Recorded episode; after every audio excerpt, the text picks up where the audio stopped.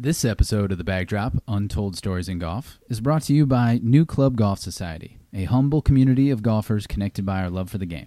Follow us on social media with the handle New Club Golf.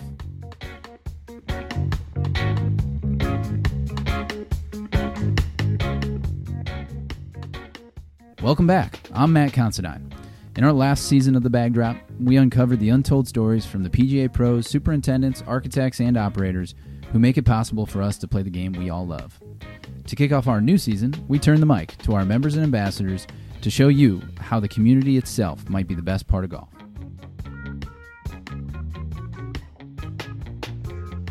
Hey, Jackson. What's going on, man? Good to be with you. Not much. Uh, excited to chat with you today as our member series rolls on.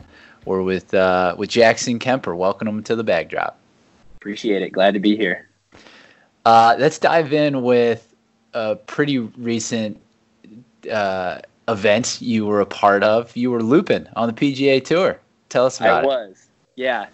Uh, well, I grew up, you know, caddying as like a high school job. Um, and in my new job, developed a relationship with Mark Wilson. He's like my committee chair um, for Young Life in Elmhurst. And interestingly enough, grew up like caddying at Butler and seeing him out there playing, but we didn't know each other then. Um, and he knew that I was a big golfer, was in the golf industry, and he had an exemption to play in the Desert Classic and was like, "Hey man, you want to caddy for me?" Um, which I was like, "Are you sure? Like, that's a pretty big responsibility. I've never, you know, I'm carrying bags for like fifteen handicaps usually. Like, I don't know what I would tell a pro golfer what to do." Um, but yeah, he tossed out the invite and, and he said he had multiple friends do it for him in the past. So it was, it was no pressure and, and it was so much fun, dude. What's the prep like? So you, this is your first P G A Tour loop. Uh, you're headed, you know, you go out to Arizona, but prior to that, like what were you, what time were you putting in to prepare yourself? Um, so he, it's actually in Palm Springs, uh, California. And he knew that Uh, my parents go golfing out there quite a bit. Um, I had played a lot of the courses out there. And he invited me probably like three or four months prior, knowing that we're usually around that time of year, around the tournament in January, out there anyways. And um, so I was like, you know, what do I have to learn? Like yardage book stuff and like all this sort of stuff. And he's like, no, don't worry about it. He's at the point in his career where he's like, I've done that for so long, you know, most of the time, really, it's just like, I want my caddy to double check me. And he, and really he's like, the most important thing you need to know is like where to stand. That's like the hardest thing. It's like either stand directly facing me or directly behind me. Like don't stand at an angle. Like same with most other pros. Like they, they, they want the caddies in that position. Um, but yeah, he made it really easy for me, honestly. He seems like a, a, a really cool dude. Yeah. Yeah, I mean, when walking around out there with, like, all the pros, it's like, I mean, you, you, when you meet him and the way he, he talks and treats people, like, he's so, like, personable and, and humble. And, like, you would never guess that he won five times on the P G A Tour, you know? Right. It's like, it's like there's a lot of guys out there that haven't won five times that are way bigger celebrities. And he's just such a good dude. And, like, all the other pros, like, just love him, too. Like, they'd come up to me and they'd be like, "You're really lucky that you're caddying for Mark. Like that's a great, this is a great bag to have or a great guy to caddy for."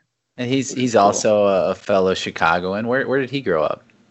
So he grew up in uh, Wisconsin actually. Oh, okay. All right. Yeah. Yeah. He grew up at um, Oconomowoc, which you guys, I think you guys posted something about that. Yeah. Yeah. Yeah.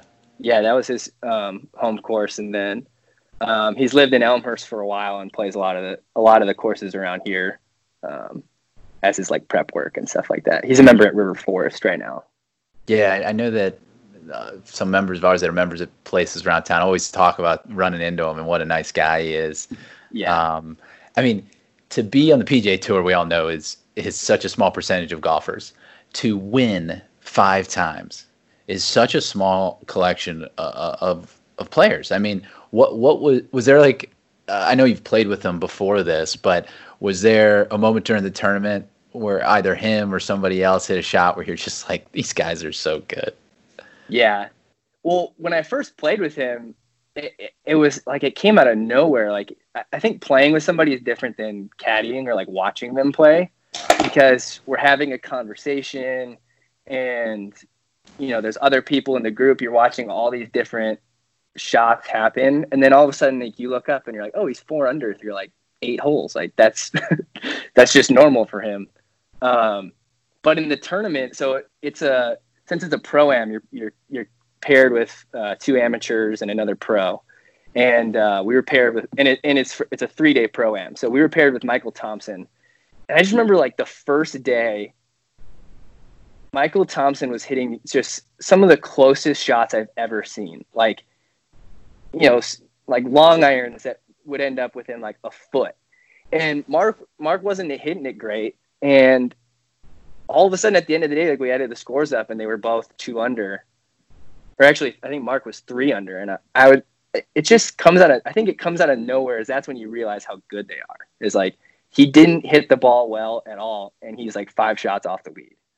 Yeah. Just how, how they manage their game when it's not even, you know, fully on yeah. is, is something I, I do find uh, really underappreciated. Right. Cause on T V, we're always watching the guys that are on. And right. of course, of course they're hitting it. It, it uh, but if you, if you follow those guys that are around the cut line, you know, and you realize like what they're doing to stay two on three on par, that's impressive. Yeah. Yeah. And it, and it, I mean, even the, the pressure too, like you don't, you don't realize like you, you're not hitting the ball well. And then the pressure to, to perform and like, you're on that cut line. It's like, it, it, it's probably just as much pressure as like when you're near the top and like trying to, trying to play well to, to, to win the tournament, you know? Yeah. Yeah. I think I read uh, somewhere that Mark has uh, going into the broadcasting arena, isn't he? One of the networks. Yeah, so he does P G A Tour Live and P G A Tour Radio, um, which I didn't I didn't know when I was like first talking to him. I remember like watching like the players like recap highlights of Rory McIlroy's round or something like that, and I was like, wait, that's that's Mark's voice, which is pretty cool. Um, but yeah, he does that, and he's got like a Twitter a Twitter thing he does called Mark It Down Live, where he like interviews other pros and, and stuff like that. So he he's definitely delving into the um, broadcasting side more. That's cool. Yeah, that's awesome. And so you're no stranger to uh pro golf in, in a way. When you I think it was right out of college, you worked for Mizuno, right?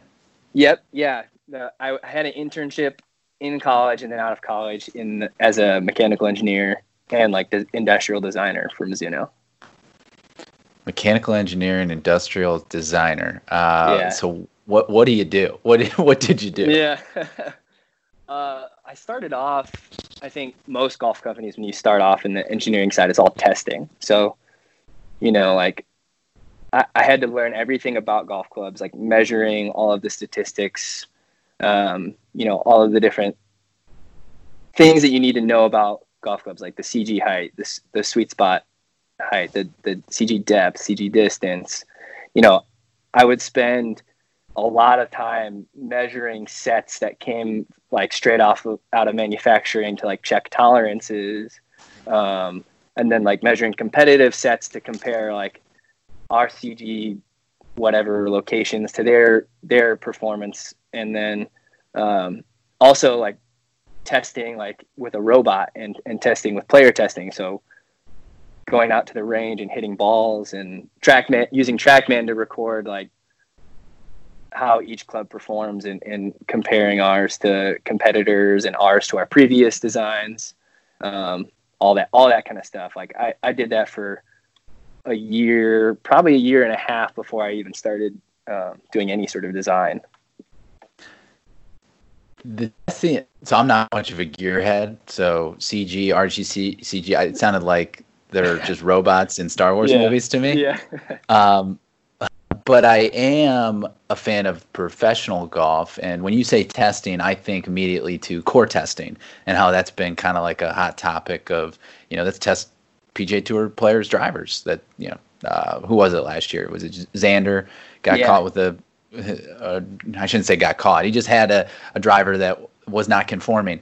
What can you, for like the folks out there that maybe don't know what a core test is, Like, walk us through that process. That's the only one that I hear people talking about for the P G A Tour. Are there others?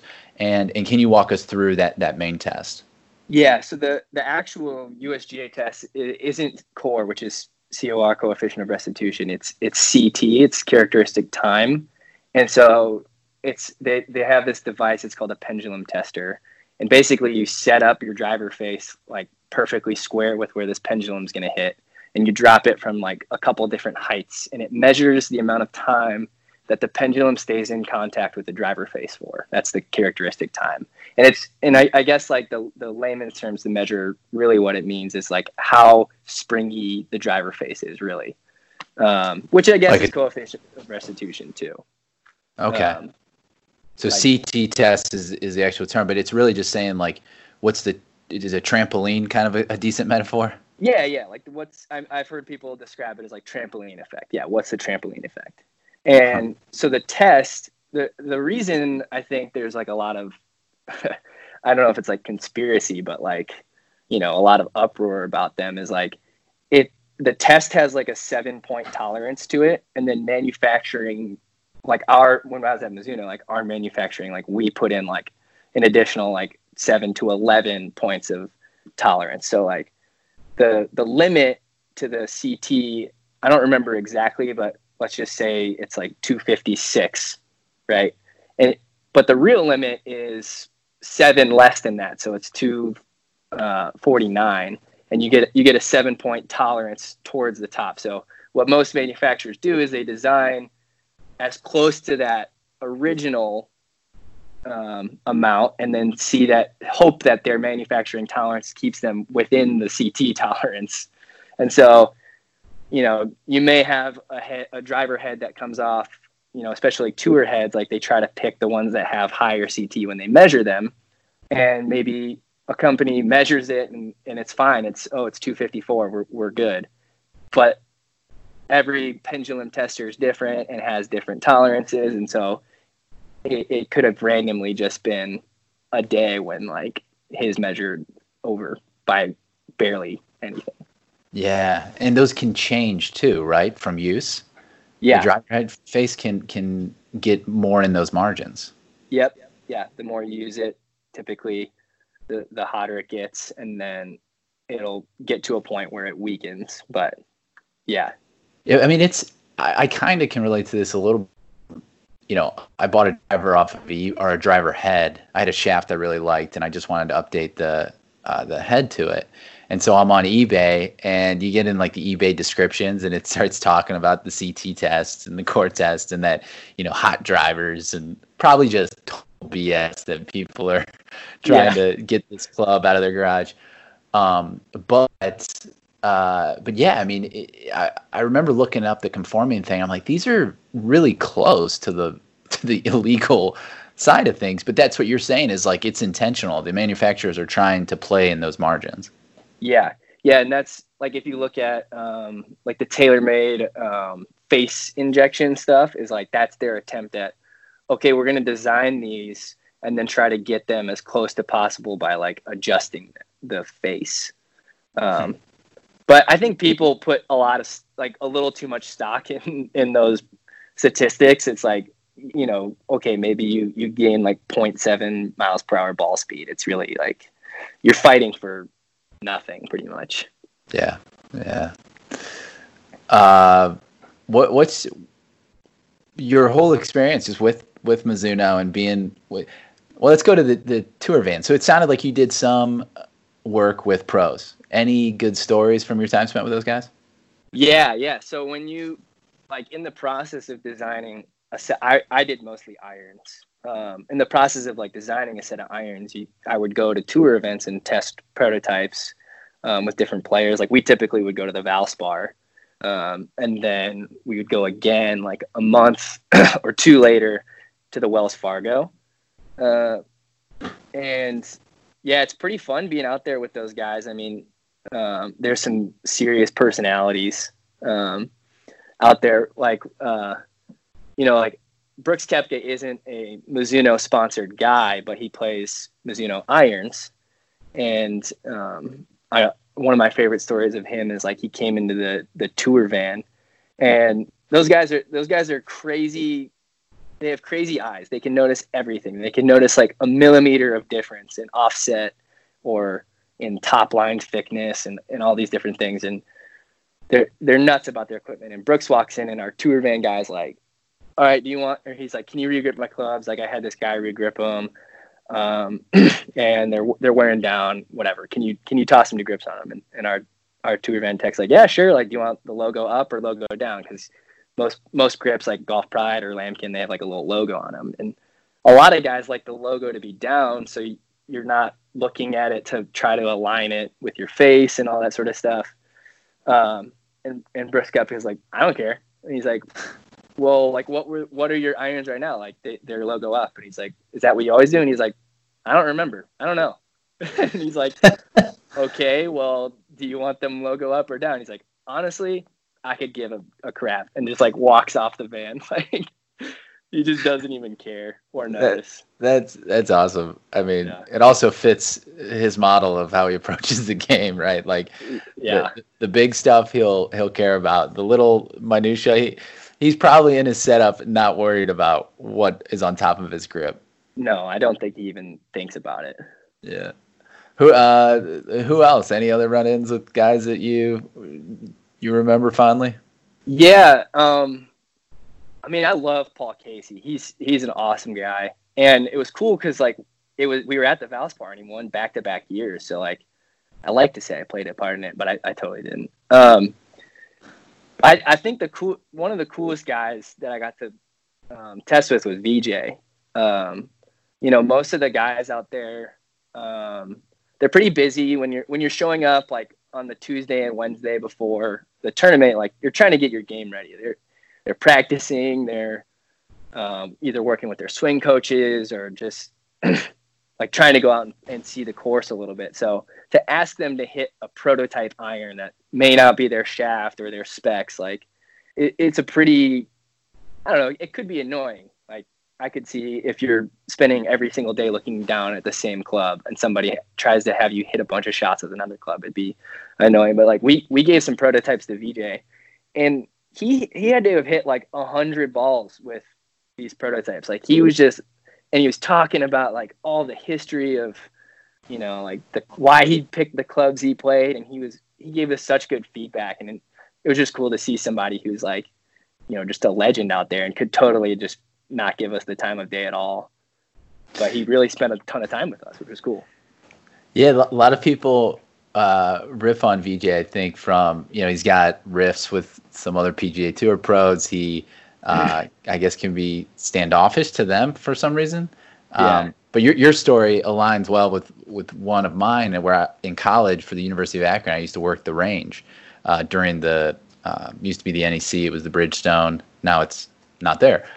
But uh, we would we would always be washing balls, like hand washing the balls that these guys are hitting. You know, right. Everyone has their own. You got to sort them all out. It was actually a lot of work, um, but we loved it because we were around the pros, and most of the guys didn't really give us the time of day. Uh, Vijay always did, always yeah. was willing to like, it, it was really interesting. He would just kind of like sit there and, and chat with guys. And he wasn't saying a whole lot, but you could just tell he, um, he was unapologetically himself. I think that's because, yeah. because then he'd hit, he'd hit balls more than anybody. I mean, we probably had to just keep balls going to his station. He hit all day, all day. It was crazy. But, uh, but yeah, he struck, struck me as a pretty genuine guy. Yeah. Yeah, he was cool. I mean, most of those guys are, they're good guys. It's just like, it, it, if they, like the thing that I've noticed, like, is if, if they like aren't giving you the time of day or, or, or, or they're maybe like a little bit short with you or something like that, it's like, they've got stuff going on, you know, they're, yeah. they're busy. So who, like, who? When, when I was with Mark, like, you know, he's got his family there, three kids, his wife, like they got, they got a lot going on during these oh, tournaments. Yeah. Yeah. And they're trying to play at the highest level too. Right. Yeah. Uh, who's sponsored with Mizuno? Like, I'm trying to think of who's on there. I know Luke was in like his world number one days. Is uh, Eddie Pepperell with Mizuno? Uh, yeah, Eddie's still, or no, no, Eddie's not anymore. Actually, Luke, Luke is still with Mizuno. Um, he's like kind of always been the flagship guy. He's still there. Um, you know, for a, for a while, it was a lot of the Nike guys when Nike left um, the equipment industry. a lot of those guys naturally tended towards Mizuno. You know, Johnny Vegas, Paul Casey, um, Keith Mitchell. He's a big one of the big Mizuno guys now. Um, Eddie's not anymore, which I'm kind of bummed about because I was a big fan of Eddie's. Eddie's the man. Yeah.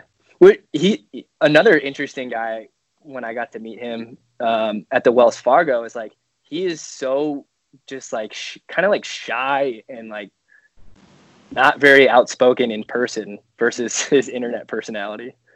Yeah. Uh, last pro I'll ask you about, because when we first played, you had a spare set of clubs, I believe, uh, for Patrick Reed. So did you do oh, yeah. some fittings and testing for P. Reed, Team Reed? Yeah, so he um, he was with, I, I think he was playing Callaway irons at the time, and he had asked our tour rep for some irons. And he's a he's an interesting guy. I mean, a lot of those guys have specifics that they want, but his specific was every single club had to have seventeen grooves, from pitching wedge to, uh, I think he played up to a four iron, um, which is weird because it's kind of hard to fit seventeen grooves on a lot of clubs. And with uh, the groove like limits and rules in the U S G A, you, you you have to design them to be really small and skinny, and the spacing is important. But I guess his his thought was that like the more grooves, like he he noticed maybe he didn't get as many flyers out of the rough. So we had to custom make in these clubs with seventeen grooves, and he sent his like backup set into us, and um, they at, we asked him if he wanted them back, and he was like, "No, nah, I'm okay. Like I don't need them." And so I, I kept the shafts, which were these cool like um, they were the um, the tour the dynamic gold tour um, shafts, but they had like a special America graphic on it because I guess it was his uh, set from the Ryder Cup, which was pretty cool. So I've I've got those shafts still. That's cool. Yeah, yeah. Those, I remember seeing them, and they, they look uh, patriotic. Yeah, very. Yeah. So I, I have a kind of a sneaking suspicion that golf equipment O E Ms haven't exponentially improved the way that marketing tells it. Yeah. So I'm, I'm curious your perspective on the innovation, I guess, let's say, that comes from O E Ms like Mizuno's irons. Let's start with irons because I think we could talk. Uh, there's a, probably a lot more debate you could have with um, with driver heads and and three woods and hybrids and stuff with, with all the technology there. But let's just talk right. about irons and the restrictions that that are, reside around irons. How much better have the sets of Mizuno, for example, really gotten since, you know, that M P thirty-two, was it? That just like that custom build, that perfect club in the nineties that everybody seemed to be playing. How how much better can can these things get? And and is it is it real or is it just just marketing, like I said? Yeah. Um I would say like from a for a blade iron, like a like the M P thirty-three, um or th- I think the thirty-two was a more of a cavity back, um but from yeah, a thirty-three perspective, is what I was thinking. Yeah. yeah yeah thirty-three, um from a blade perspective, I really don't think there's been much improvement. I mean, there's definitely tweaking that's going on, but you really can't change too much about a solid one piece forged set, like piece of steel. You know, there's not too much weight you can move around when it's when it's completely solid like that. Um, but what has changed, I mean, even back in the nineties, when were like the Ping I twos? Was that like nineties or eighties? Uh, yeah, Ping I twos were probably early nineties. Okay. I mean, I was born in ninety-four, so I'm not very knowledgeable of my old golf clubs. But, uh, yeah, like even something like that where it's like a, a cavity back and they're they're moving a lot of weight around, like that that technology has been around for a while, but really what's changed is is the the um, thin faced material irons. And I guess what marketing would would tell you is that, okay, if you can if you can have a thinner face and have higher ball speed, and you can use cavity back design to to move your sweet spot low enough to launch the ball, you can have a five iron that's a three iron loft or whatever they're doing nowadays. Um, and you definitely see a, a big ball speed improvement in clubs that have those um, thin, ho- like a thin, hollow face iron. Um, but I don't know if it's really improving people's game at all. I think it's it's just like, okay, you want to hit your seven iron five yards further? Fine, like you can hit your seven iron five yards further, but it's just as forgiving as a cavity back that's been around for a while. It's just as, um, I guess the, the main the main increase has been in ball speed, and over the past like maybe four or five years, that that gain has been incremental, but um, yeah, not too much. Yeah, for the game improvement stuff, like I, I'm all for, you know, game improvement clubs for people that are picking up the game. Hopefully, it makes it easier, more enjoyable for them. But I on this on the flip side, I also see that as really misleading for for so many golfers. Like, regardless of what you do to equipment, golf is hard. It yeah. w- it will always be hard, and it will always uh, be that challenge. That's actually one of its greatest strengths. And I and I kind of think it's a little dis, disserving when we, you know, put out all this equipment that is promising the world to golfers. They go out, they still don't do it, and they're disappointed.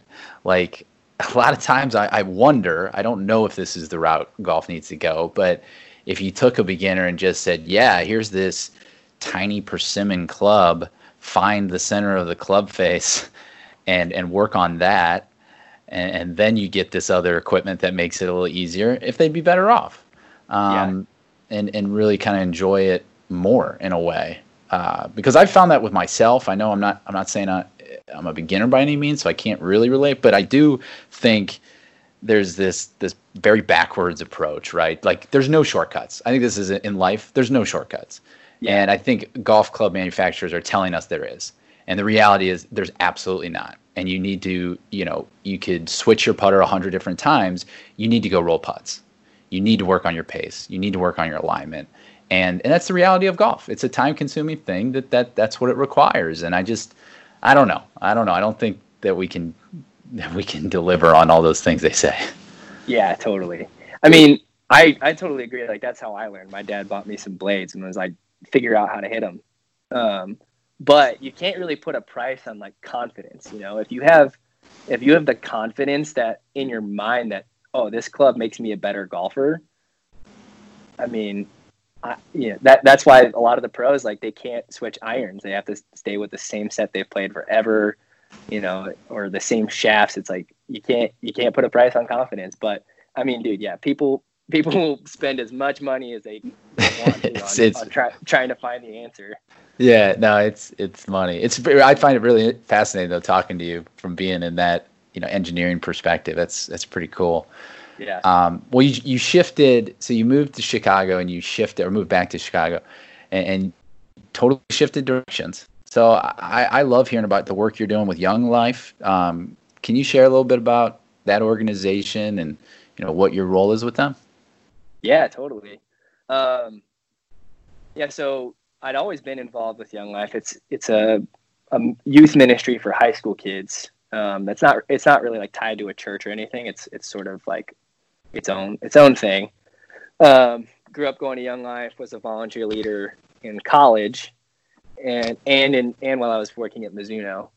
Um, but I had gotten to this point, I guess, with like working at Mizuno and in the golf industry, where like I thought I had made it, and like that was my life, you know, and kind of like golf almost. It's like there's never, you're never gonna make it. Like there's always gonna be like the putt that you could have hit, that, you know, the, the score you could have shot that would have been better.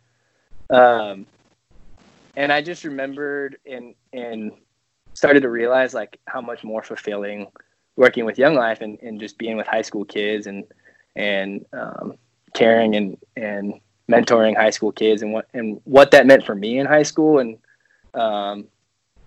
You know, and so that's that's that's really what made the switch. Was I was just like, the thing that gives me the most life is, is doing this, um, and, and my relationship with Jesus. And I wanted to share that with, with high school kids. So that's where it came, it came out of nowhere. I mean, a lot of people were pretty pretty surprised by it, and um, it was a lot. But yeah, so I moved to Elmhurst and and kind of restarting Young Life in the area here. That's awesome, man. Yeah, it's my cousins w- went through that too, and they say the same things about Uh, they're members of New Club, and they talk about it all the time. Just a great group to, that supports you and, you know, talks about the things that maybe as either high school kids or uh, humans were too insecure to talk about sometimes. That's yeah. It's really admirable. Yeah. And it's, I mean, golf is still a, a part of it, you know? I mean, like, I'm st- I was a high school golf coach when I was in Atlanta, you know, with, with a lot of the guys that I led Young Life for. Um, playing golf is the is the perfect place to build relationships and, and deep lifelong friendships with um, with people and with high schoolers. And you get four hours on a course disconnected from phones and technology and social pressures and all that. So it's, yeah, it's still a huge part of it. That's, that's awesome. Are you are you playing any with the kids now? Um, not yet, actually. I've been doing a lot. We kind of started the area with Wildlife, which is Young Life for middle schoolers. Um, a lot of the parents in the community that that uh, on on the committee that hired me have Wildlife age kids, and it's just a great way to start Young Life. It's it's a it's the kind of like the vehicle to Young Life is, you know, middle schoolers that are at that age when they're starting to be challenged with a lot of different pressures of, of life and uh, different, you know, hard things that they start going through. And to have a mentor at that age to walk them through into high school is huge. Um, so we started with that. And then now we're building the, the high school ministry up. But I, there's not that many middle schoolers at golf I've, I've ran into, you know. I guess Mark Mark Wilson's son, but yeah, you got that's right. Your advisor's on the P G A Tour, so you got to have some golf yeah. included, right? Ex- exactly. What are uh, what are some ways you've seen? Like, can you share without too many specifics? Like, can you share just like some stories that, that you've experienced through this that maybe have been uplifting, or like, just examples of of it being successful? Um. Yeah. I mean, I guess. In my own personal life, um, just like most middle school and high school kids, I was searching for um, purpose and, and worth and, and fulfillment, and um, had gotten to the point where I realized that a lot of the things that I built my life up to, sort of like with Mizuno, like didn't end up um, filling me up the way I thought it would be. And, and um, I had one of my best friends in high school, still my best friend to, the, to this day. He was he was the best man at my wedding. He uh, he he grew up, and I, we met each other when we were we were in high school and we were freshmen, and um, just just to see like how his life changed from Young Life, the, the guy he was before, and the man he is now, the the the husband and fa- he's a father, and um, just to see the way that um, he's grown up because of his Young Life leader pouring into him and, and the countless kids he's poured into as a Young Life leader. Um, it's just cool to see. It's something that multiplies, you know. That's awesome. That. Yeah. Yeah. Uh, I'd imagine right now the high with high schools not being in session and going through quarantine, how, how are you seeing the kids? Like, how do you guys do Zoom calls? Do you guys get together that way? Yeah. Yeah. A lot of Zoom calls, a lot of Zoom game. I feel like I'm like Steve Harvey or something. I'm like running Zoom game nights all the time. uh, play, playing like Quiplash and Jackbox games, a lot of stuff like that. Uh, a parent actually gave me an Xbox, which was great. So um, I could play Xbox uh, with a lot of the guys and stay connected with them that way. I'm terrible at Xbox, like just so bad, which they which they find to be hilarious too. You know, so it's it's not like I can't play because I'm bad. I haven't gamed in a long time, but. Uh... I imagine you just find out that high school kids can be really good at video games, and, and probably are any of them. Well, they're they're in your Young Life program, so ho- hopefully they're not talking too much trash to you when you're playing. But are they like dogging you on that? Like, oh all yeah, my- oh yeah, yeah, all the time. Like especially, especially like when we play like um, we play this game Fortnite where it's like like you play as a squad, and and you know like I'm always the weakest link, and then it's like I. I die, and they're like, Jackson, come on, man! Like, always having to save you, and all, you know. So, well, I, if you need any help or reinforcements, I know Caldwell, Mark Caldwell, is a uh, a big time gamer. And yeah, he was saying that. Yeah. He'll he'll he'll chime in, man. He'll defend you against against those high schoolers. Maybe I need to join up with him and destroy the, the high school kids squad. Yeah, just just bring them in. Uh, the other area I wanted to chat with you about that I've been pretty impressed with as your hobby, I guess it is right now, but you just do gra- you do graphic design work. Um, and you're you're helping out the Golf Society this year with some of the, I think members are going to be really pretty impressed with what we got coming up for our events and some of the trips, and just these events, these, these designs are awesome, man. Like I just, I think they're, they're some of the coolest things I've seen in a while. And I hope other people appreciate it as much as I do, but tell us how you got into that as just a part-time hobby. Yeah. Um, I guess I'd always been interested in design. I mean, designing golf clubs, like I cared a lot more about what they looked like, um, as I sketched them and designed them. Um, than I think um, maybe how they perform necessarily. Um, but yeah, I did. I was doing some graphic design at Mizuno, even like I was designing head covers and, um, you know, even designing like the logo for M P twenty for the for the set that I was I was working on.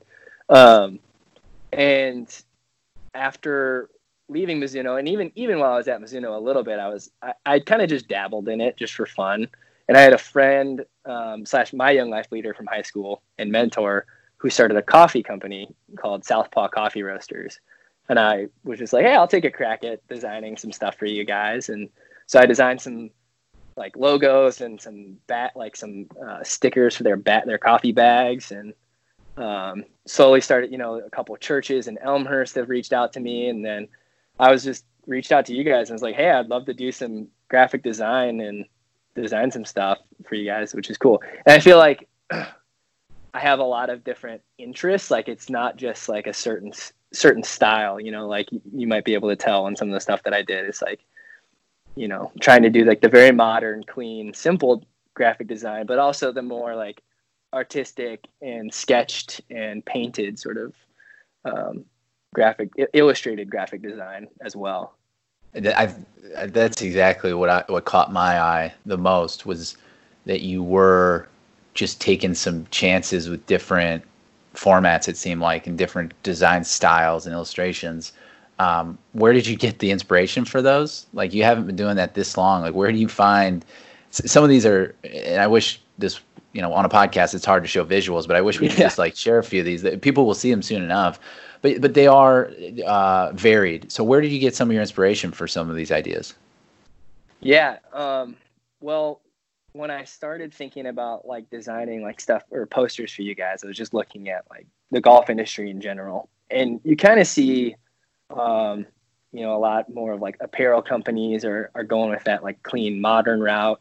And then I was just thinking about like the hist- history of golf too. You know, the when you look back at like old like golf magazine, like the drawings of the players and that kind of like hand sketch, and the drawings of like holes that architects do, um that sort of hand sketch style. And I thought of trying to blend the two of them a little bit. One one specific inspiration I had was I I saw a really old like matchbook for a, a country club, for Medina Country Club, and it had this cool sort of design of the of the clubhouse in this like little tiny matchbook with um, just like simple colors, and uh, thought that was super cool. And like started, you know, if you look at like really old golf courses with their scorecards, they all have this like sort of like hand drawn sort of uh, feel to them. So that's where I drew a lot of inspiration from. And then from those um, Lee Wybranski posters that he does for like U S Opens and um, I, I I don't know if he does them for the Masters too, but he's or, or British Open, but British, yeah, he's he's got a lot of them out there. I mean, yeah. he's he's awesome. You know, who doesn't want to leave Wybranski hanging in their office? Uh, yeah. Are there others that you you enjoy just in the golf world from an artistic standpoint? Yeah, um, I really I really appreciate a lot of the stuff that Linksol does. I feel like their um, art director has done a really good job of like kind of meshing those, those worlds, like of old, older golf and like modern clean design together. um, which is which is really tough to do. And I also feel like I took a lot of um, inspiration from like beer uh, labels too. Like I feel like that's a really cool way to to show like this is what our company is about, and also like really cool design that like draws your eye to it. Um, yeah, I, yeah. I uh, it makes me think of, I can't remember which book it is. It is in. Um, I'm reading something right now, but it was talking about the difference between uh, how golf's so unique, where there's this super analytical side to it, and I think that alludes to our conversation about R C G testing, C T testing. You know, all these numbers you can just, if you like data, you can endless possibilities in golf, right? Oh yeah. And then, and then on the flip side, especially right now, I feel like there's this movement of, you know, golf, the left side of the brain, the real creative expression, artistic elements of it, from from the way that you shape a shot to the look of the top line of your golf club. And and I just feel like there's a there's never been a better time to be a golfer, because in both those worlds, you can find endless resources to dive in and and, and cool stuff that you're talking about that's inspiring. And, and I think your stuff's going to be inspiring, man. I really do. I think a lot of people are going to see it and they're going to say, uh this makes me want to play golf. Yeah yeah No, that's a really good point, Matt. Like the like back when you look back at like, you know, golf in like the early nineteen hundreds or even pre, it's like they didn't have rangefinders. Like every shot was like up to your imagination, you know, how far it was. Um obviously you couldn't hit the ball as straight, so yeah, it is cool. It's sort of like now today is a blending of that like artistic style back and creative style back then, and then like the hard numbers, like my seven iron goes exactly one hundred eighty-three yards in this barometric pressure and uh wind conditions. Yeah, yeah. I, I'm definitely more on the left brain side than than the right. You know, I, I can know my numbers. I try to to be diligent on that, but I like to see a shape. You know, I like to see if the, I like to see a ball flight and a wind maybe, because it it gets you more creative. I just feel like it's more fun. Yeah, well, there's actually um, a lot of studies that I that I read at one point about that shot uh, shaping your shot into greens is is actually like um, more statistically advantageous. Like if you have a pin on the left and you hit a draw towards it, every yard that you miss by, you're getting closer to the pin, rather than if the pin's in the middle of the green and you aim at the pin, however many yards you miss, you're you're going away from the pin. Interesting. Yeah. Yeah, it sounds like a Scott Fawcett type of thing, right? Or yeah, if only I could actually do that. But and then there's and there's the whole element of actually executing. Yeah. Yeah. Oh, that was a fade. That wasn't. That was... uh, well. You know, I was doing my, my research on you. Did you know there's a a, uh, a Jackson Kemper, uh, a famous one out there from the eighteen hundreds? Are you familiar with this gentleman? Yes, yeah, and he's like the first um, Episcopal missionary to the United States or something like that. Yeah, did a ton of work with uh, the Native American populations and um, the Old Northwest. I thought, is there any relation? No, no. Uh, a lot of people in Chicago think that either I'm related, especially because I'm a huge golfer, think that I'm either somehow connected to like Kemper Lakes uh, or Kemper Sports, or even like the Kemper Insurance Building, like downtown. Like there's this huge building that says Kemper on it. And everyone's like, I didn't know you were that rich. Well, no, no connection. I, I was one of those people. I definitely assumed. I was like, okay, he's a golf club designer. He's got to be yeah. some type of, of the Kemper golf Uh, lineage. My dad tried one time to get like a, a free tea time at Kemper Lakes. He was like, "Yeah, I'm I'm Ke- like Mark Kemper. That's me." And they're like, the guy at the front desk apparently knew the family, and he was like, "You're not related to anybody here." It's worth a shot. Funny. Yeah, something out of Seinfeld. Well, anything anything else you want to share with uh, listeners, audience? Maybe a message to send us out on. Um. Yeah, I don't know, man. I just, uh, golf has been for a long time in my life such a, a important thing, almost to the point of being like my life, you know?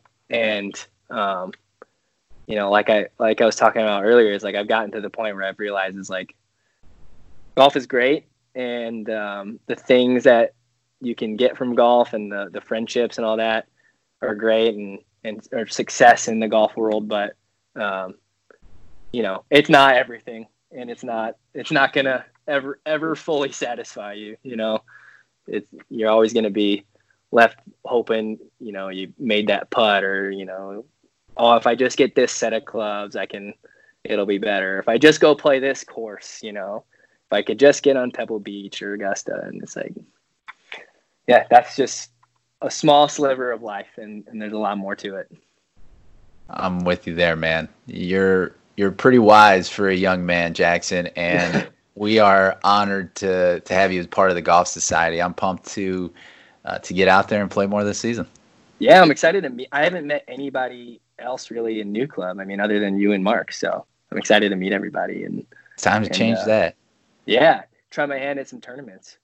I, I would take I would take you as a partner any day. You got some game, my friend. Yeah, and you're maybe just not, a delight. That's more maybe important. Maybe not so much anymore. I need to I need to get back on the range. Yeah, we all we all do. But well, thanks, man. Appreciate you coming on. We'll uh, we'll see you out there soon. Yeah, thanks for having me.